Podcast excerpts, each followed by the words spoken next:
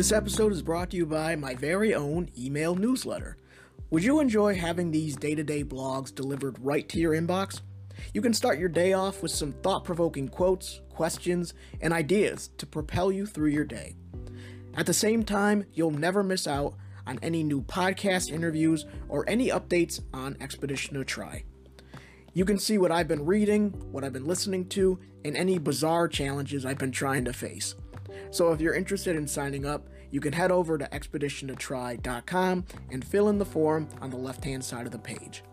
Your support is much appreciated, and I cannot wait to share some awesome content with you very soon. Peace out and good luck, everybody. Enjoy the episode.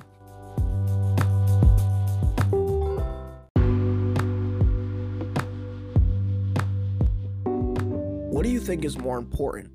Having a ton of fans or having just enough people who love you for who you are and want to support you? I've been thinking about this a lot in the past few months as I've scrolled on TikTok and realized just how many creatives there are in the world. Every video I see is another musician, artist, entrepreneur, or someone trying to share their ideas. How can anyone possibly stand out in this immense sea of talent? You don't have to.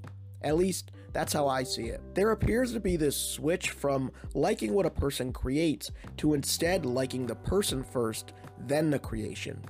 It's no longer just the music that speaks to us, it's the person singing. The blog topic doesn't matter if you don't know who you are. The creation isn't as important until they know who you are. You could have a bop of a song, but if I scroll to your video and I have no affiliation, I probably won't stop. It's the same with any content. There may be tricks to grab a person's attention, such as hooks, moving pictures, text on screen, whatever. However, you want people to not only listen, but to hear and see your other creations. In order to do that, you need to be someone they care about. In this new world of social media, especially TikTok, where we're bombarded with new creatives every single day, you have to stand out. The best way to do that is to show people who you are, not just to exhibit your creations. Share your story, your hobbies, fears, processes, and mistakes.